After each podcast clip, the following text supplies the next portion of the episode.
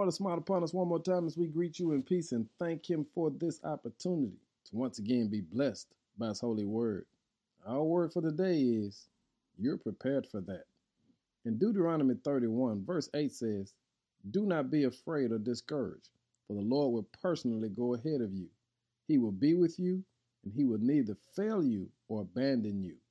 You see, fear digs its claws in deep and shakes you to the core. It's downright debilitating affecting your heart, mind, body, and soul.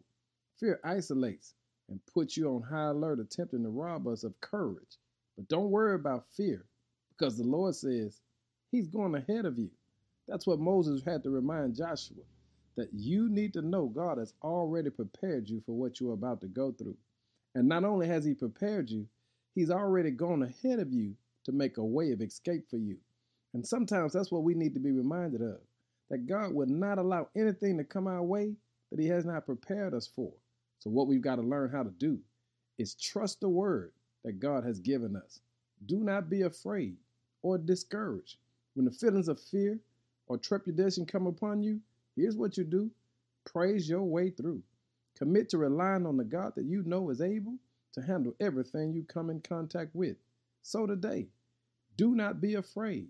Do not be discouraged. But give God some praise, give God some glory. And every step of the way, know that God has already prepared you for this because He already told you He never leave you nor forsake you. And since He gave you His word, you know your God will somehow, some way come through. Why?